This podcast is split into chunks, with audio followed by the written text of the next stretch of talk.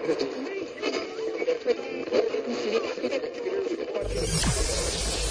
ready for unique, rare, and little known treasures from the golden age of radio. You're listening to the amazing world of radio with Adam Graham. Welcome to the amazing world of radio. From Boise, Idaho, this is your host, Adam Graham. If you have a comment, email it to me, box13 at greatdetectives.net can check out our main podcast, The Great Detectives of Old Time Radio, at greatdetectives.net. If you enjoy the program we provide, you can become one of our Patreon supporters, patreon.greatdetectives.net. And if you do so before the end of March, you can help choose our summer series at patreon.greatdetectives.net. Now it's time for episode 5 in Orson Welles' adaptation of Les Miserables. The original air date August the 20th of 1937, and this episode is The Grave.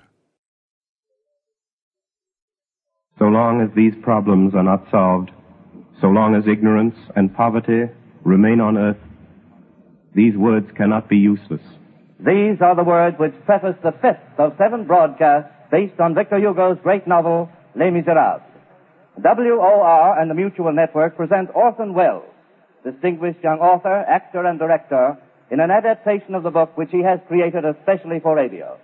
Each episode portrays some development in the progress of Jean Valjean, a role played by Orson Welles, who is also heard as he reads the narrative passages. Les Miserables, Part 5, the episode which is called The Grave. Hold! Hold! Hold! Hold! Who goes there? Police Lieutenant on special duty for Inspector Javert. Any news of Jean Valjean? Have you caught him? Caught him? we thought we caught him. Ah, just look. Bright moonlight. Twenty-four of us. A whole street full of police. A blind alley and Javert himself. And would you believe it, Lieutenant? He got away. I'll bet Javert's boiling. Where is he now? Out in the fields with the first squad. Javert swears he'll find him if it takes every policeman in Paris. He hates that man so much it frightens him. Uh, there's something between those two that's worse than hate. Whatever it was, it happened years ago when Javert was an inspector in some town in the south and this Jean Valjean was the mayor. Valjean, the mayor?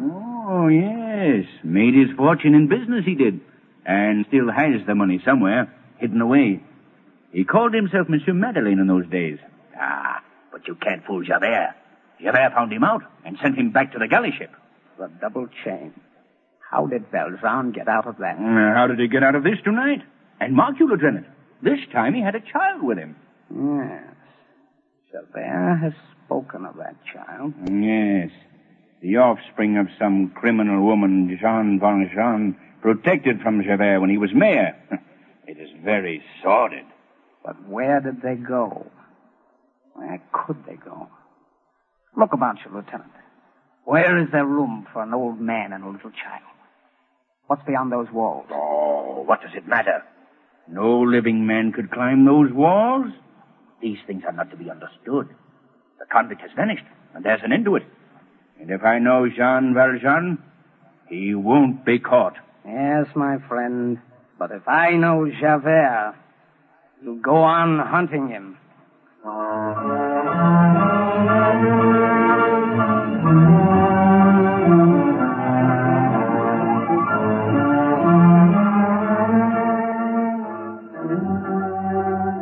Trapped in a closed street, pursued and surrounded. But Jean Valjean had escaped. Javert had found him out in his hiding place and chased him that night across the city of Paris till he came to this blind alley. A squad of police, a lone man, and a little child. Where was this Jean Valjean? No living man could climb those walls. But there are things to be learned in 19 years' service in the galleys.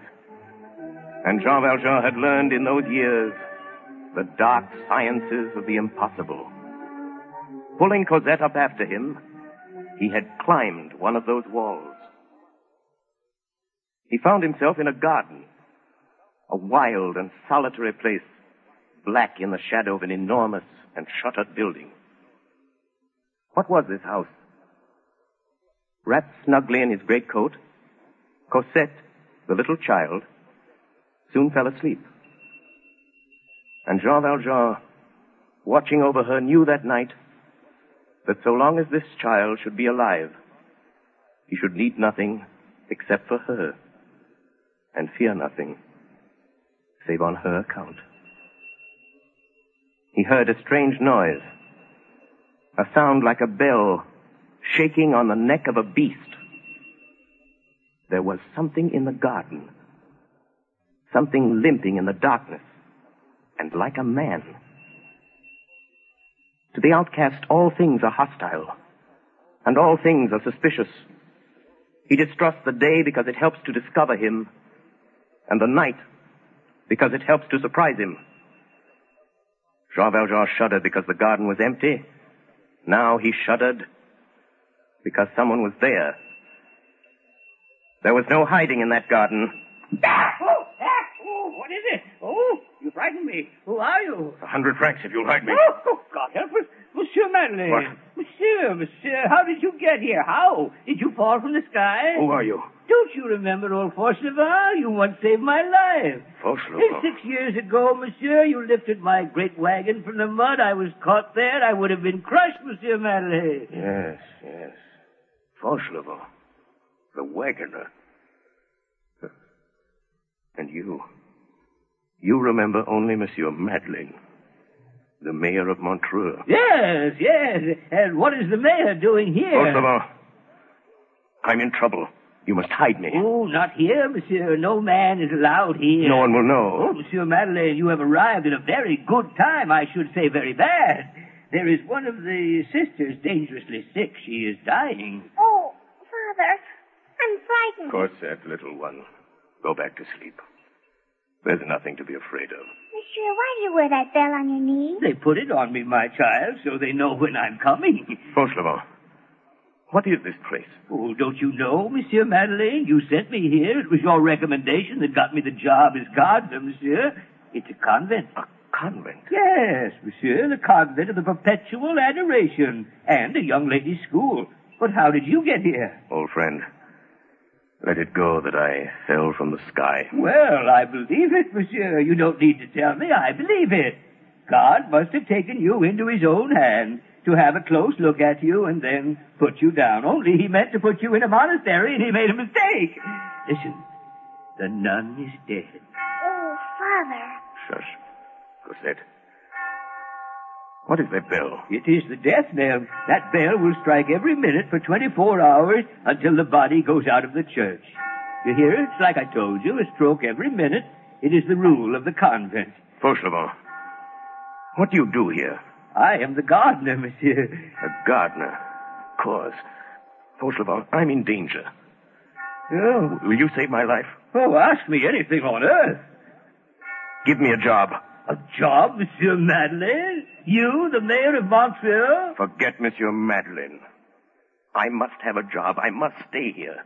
No one must see me. Don't you see? This convent would save us. Oh, but the little girl, monsieur. Cosette shall be entered into the school. Please, old friend, make me your assistant in the garden. Present me as your brother. The Reverend Mother might consent. But there, there is one thing. You see, monsieur, the gates are locked. The mother, the mother prioress will want to know how you got into the garden, and then, monsieur, I won't be able to tell her. What do you mean? You can't enter the convent from here, monsieur. They must admit you from the street. From the street? No. No, there, there must be some other way. Oh, no, there is no other way, and here's the difficulty. The porter, not me, unlocks the gate. In order for you to come in, it is necessary that you should get out. For me, you have fallen from heaven because I know you. But for the nuns, you must come in at the door. I see.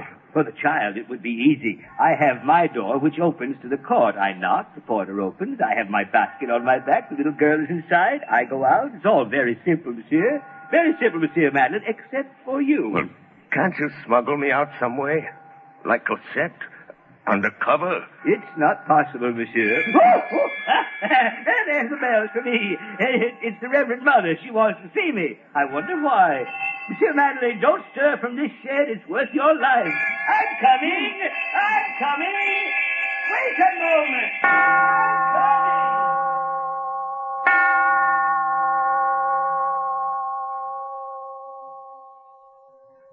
Reverend Mother, you sent for me? Reverend Mother? At a quarter to nine in the morning, and at all hours, praise and adoration to the most holy sacrament of the altar. Monsieur Fauchelevent, I have called you. I am here, Reverend Mother, I wish to speak to you. and for my part, I have nothing to say to the Most Reverend Mother, uh, but something. You have a communication you wish to make to me. Reverend Mother, I am not young. No, monsieur? No, Reverend Mother. And I have also a brother who is not young. Indeed, monsieur. Not young. And not old. An excellent gardener, honest and respectable, and the father of a little girl who would be reared under God in this house and may someday be a nun. Monsieur Fauchelevent, can you, between now and night, procure an iron bar For what work? to be used as a lever? Oh, yes, Reverend Mother, and may I say further that I have served here in the convent too long with this bell on my knee not to have an excellent brother. Monsieur Fauchelevent, we have confidence in you.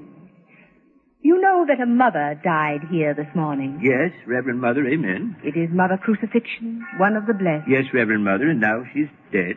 At nine o'clock in the morning, and at all hours, praise and adoration to the most holy sacrament of the altar. Amen. Mother Crucifixion will be buried in the coffin in which she slept for twenty years. Yes, I will nail her up then, and we'll put aside the undertaker's coffin. The four Mother choristers will help you. What, to nail up the coffin? I don't need them. No, to let it down Where? under the altar. Oh, the vault under the altar? We must obey the dead. To be buried in the vault under the altar, the altar of the chapel, not to go into profane ground, to remain in death where she prayed in life, that was the last request of Mother Crucifixion. She asked for it. But it's forbidden. Forbidden by men, enjoined by God. If it should come to be known. We have confidence in you. But Reverend Mother is the agent of the Health Commission. God subordinated to the commissary of police. Such is the case. Is it settled? It is settled, but I limp, I need help. To limp is not a crime, and it may be a blessing. Monsieur Fauchelevent, I am satisfied with you. Tomorrow, after the burial, bring your brother to me, Yes, Reverend Mother. and his daughter also. We will admit her to the school. At 9.15 in the morning, and at all hours, praise and adoration to the most holy sacrament of the altar.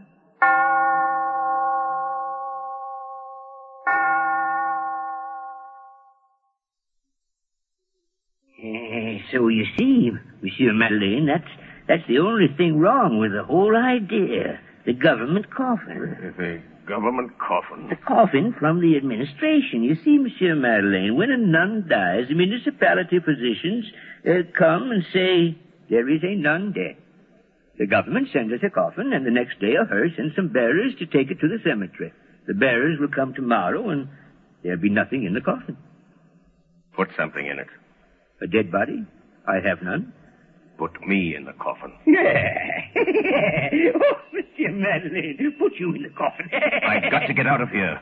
And I mustn't be seen. But, Monsieur, it's impossible. Suppose you should sneeze. First of all, I must decide now either to be taken here or to go out in that hearse. There's only one thing that worries me. What will be done at the cemetery? Ooh, I could handle the grave digger. He's a drunkard and a very close friend of mine by the name of Mestienne. If he's not drunk tomorrow, I'll make him drunk and do his work for him. And when he goes away, I'll pull you out of the hole. That's simple. Then it's settled. All goes well. I get out of my coffin, and you get me out of my grave. Buried alive.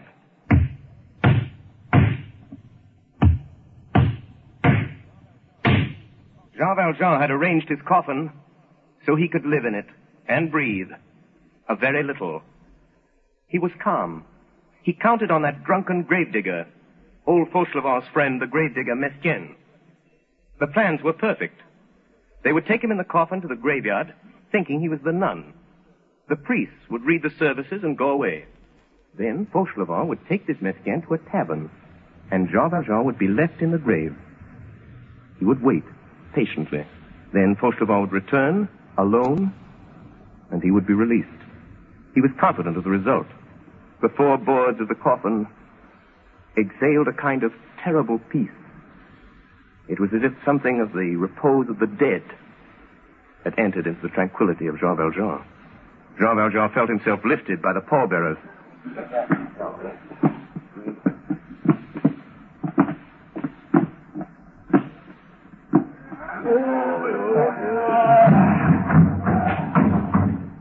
Himself thrown into the hearse. He felt it start. He felt himself driven from the clattering pavement of the streets to the hard ground of the boulevards, out to the open country and the grave. The boards of his coffin were thin, and Jean Valjean, lying there, could hear clearly what was spoken above him. Pull up! Pull up! Rein in, driver, let me on. Who are you? I'm the grave digger. The, the grave digger? You? The grave digger, me, let me on. The grave digger is Father Mestienne. The grave digger was Mestienne. He is dead. I am the grave digger. I tell you the grave digger is Father Mestienne. After Napoleon, Louis XVIII. After Mestienne, Gribier. Peasant, my name is Gribier. Oh, so uh, Mestienne is, is dead, is he? Oh, uh, let's uh, go have a drink. I never drink. Comrade, uh, I am the grave digger of the convent. My colleague, I salute you. Uh, let's uh, have a drink. I have studied. I have graduated. I never drink. Uh, comrade grave digger, we must uh, make each other's acquaintance. It is made. You are a peasant. I am a Parisian. Yes, I, uh, I don't think you know, my comrade, how important it is that we know each other very well. Oh, very well indeed, comrade. Over a glass of something's wrong. I have told you, peasant, I never drink. Please, comrade gravedigger. I ought not to be a grave digger. I was intended for literature. Indeed, peasant, I am still a public scribe. That you are not the gravedigger? One does not prevent the other, peasant. I accumulate. Good. Uh, let's uh, have a drink. Let's have a drink. Let's have a drink. Ding dong, ding dong, liquor, liquor. Have you no other topic of conversation? I'm a superior man, peasant. By day, I am a letter writer. I am the scribe of our most prominent bakers and cooks. In the morning, I write love letters. In the evening, I dig graves. Such is life. Uh, just one little good strong drink. Business first. Walt. Here we are at the graveyard. Here is the good priest and his choir boy waiting for the performance of the last rite. And here is my beautiful fresh grave. Come, peasant, lend a hand with this coffin. Every word, clearly. Jean Valjean could hear clearly what was spoken above him. e vigilabunt ali in vitam aeternam et ali in opprobrium ut videant semper le profundis requiem aeternam donae domine et lux perpetua luceat eis requiescat in pace amen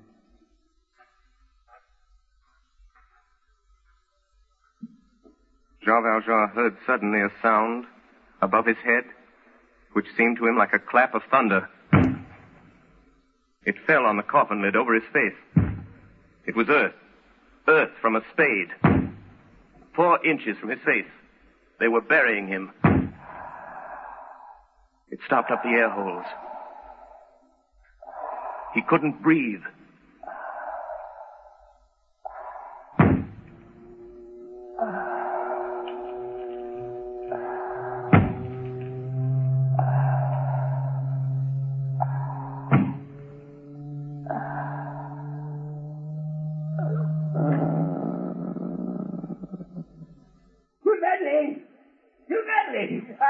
Away. I stole his grave digger's card and sent him home after it. You're safe. I fooled that Gribier, Monsieur Madeleine. Monsieur Madeleine? Monsieur Madeleine! Monsieur Madeleine! Why don't you answer me? What's wrong with you, Monsieur Madeleine? I'll get you out of that. Monsieur Madeleine! Monsieur Madeleine! Monsieur Madeleine! Are you alive? Madeleine! He's dead! He's dead! He's suffocated. Monsieur Madeleine! Oh, what shall I do? What shall I do? This little girl, what shall I do with her? Oh, Monsieur Madeleine, the best man that God ever made, Monsieur Madeleine. Monsieur Madeleine, Your Honor. Monsieur Madeleine? Uh, he doesn't hear me. He's dead. Ah! Don't open your eyes! Oh, ah, I stand it! Don't open your eyes at me! Fauchelevent. Fauchelevent, what's wrong with you? Oh, oh, oh. Aren't you dead? I thought you were dead. So did I. Don't open your eyes at me if you're dead. I can't stand it. Fauchelevent. Ah, out of the clouds and up from the dead. I can't stand it. Dear old I- friend. Uh, just a minute. I'll be myself again. Did you faint, monsieur? Can you breathe again? Dear old friend, we must go get Cosette and take her to the convent. Fauchelevent. Eh, just give me time. I'm old, but I'll get used to it. You can get used to anything, but oh my God. Out of the sky and the grave in the same day. Down from the cloud and up from the dead. Oh my God, I can't stand it. I can't stand it.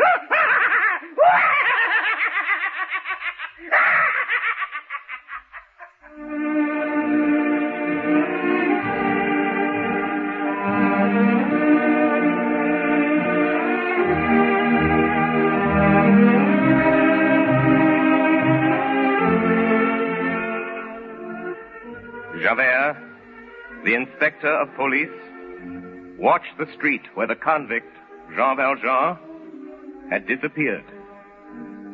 A hearse came out of the convent and passed Javert on its way to the cemetery.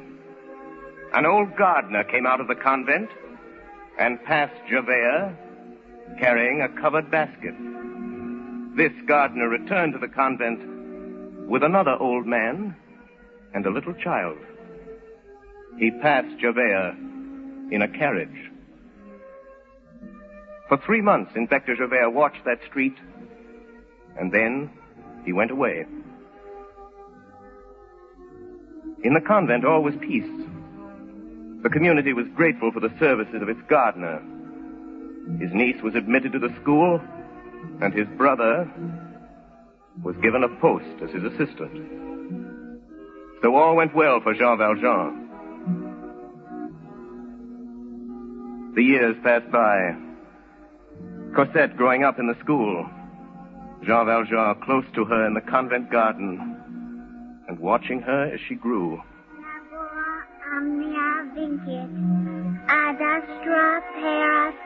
And so she grew. Non eget Marius. Iaculis nec arcu nec venenatis. Gravidas agitis. When Cosette was 14, Jean Valjean withdrew her from the convent school. He took a little house for her in the outskirts of the city, and they lived there together, very quietly. Perhaps the police had forgotten Jean Valjean. Perhaps Javert had stopped watching. You have an interesting story, monsieur. Now, what is your name again? This is simply for the record. Marius. Marius Pontmercy. Age? Twenty. Occupation? I'm a student. When did you meet this girl, Cosette? And why have you come here to the police? I saw her first three years ago in the Luxembourg. She used to walk there with the old gentleman, her guardian. And I've come to you because she's disappeared. Is the house empty where this couple lived? Deserted. You've searched for them and inquired after them diligently, and their whereabouts are unknown. What do you suspect? Well, I don't know. The old gentleman was eccentric. Explain yourself. Well, he kept strangely to himself. He never left the house except at nightfall. It was almost as though, well, as though he were hiding from someone. And the girl, Cosette? She is quiet, monsieur, but very beautiful. I see. When you last saw this Cosette, did she speak to you of anything untoward? Can you remember any circumstance which struck you as peculiar? Yes, monsieur.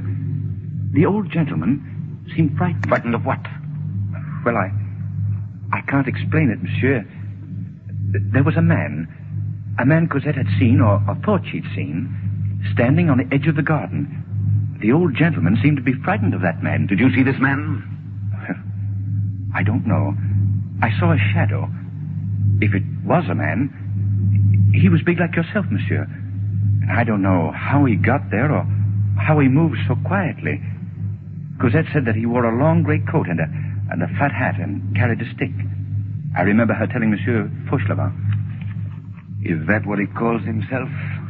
What did you say, monsieur? Hmm? Uh, nothing. How long afterward did they disappear? Why, they must have left that night, monsieur, when I'd gone home. It's it's five weeks now since I've seen her. Monsieur Marius, don't trouble yourself any further. Your loved one shall be returned to you. I will look for that girl, and I will look for that man. I will look very carefully for that man, and I will find him. If you hear anything else, please notify me at once here at police headquarters. My name is Javert. Good day, monsieur.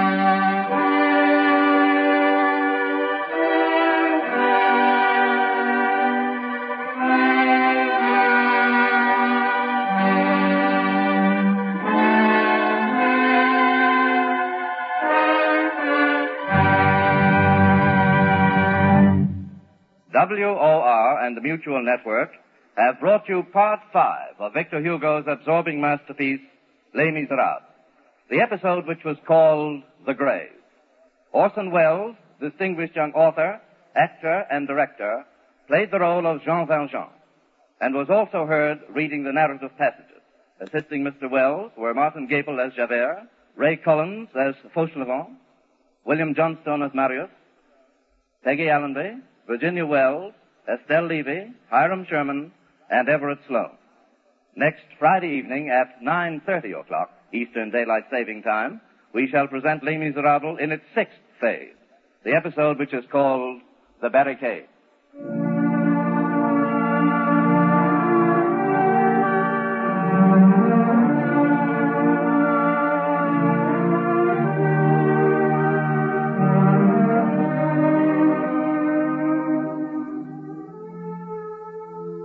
Is the Coast to Coast Network of the Mutual Broadcasting System.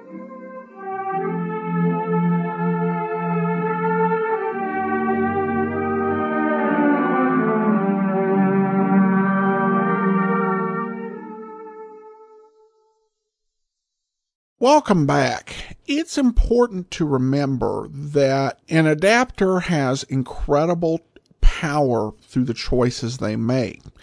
Uh, when it comes to Les Miserables, the actual book, if you went and purchased a paperback copy of this uh, story, would be 1,488 pages long. Even given seven half hour episodes, there is no way that you can capture all of that in a dramatization. And uh, the adapter really shapes the story that we hear by what they choose to include and what they don't include.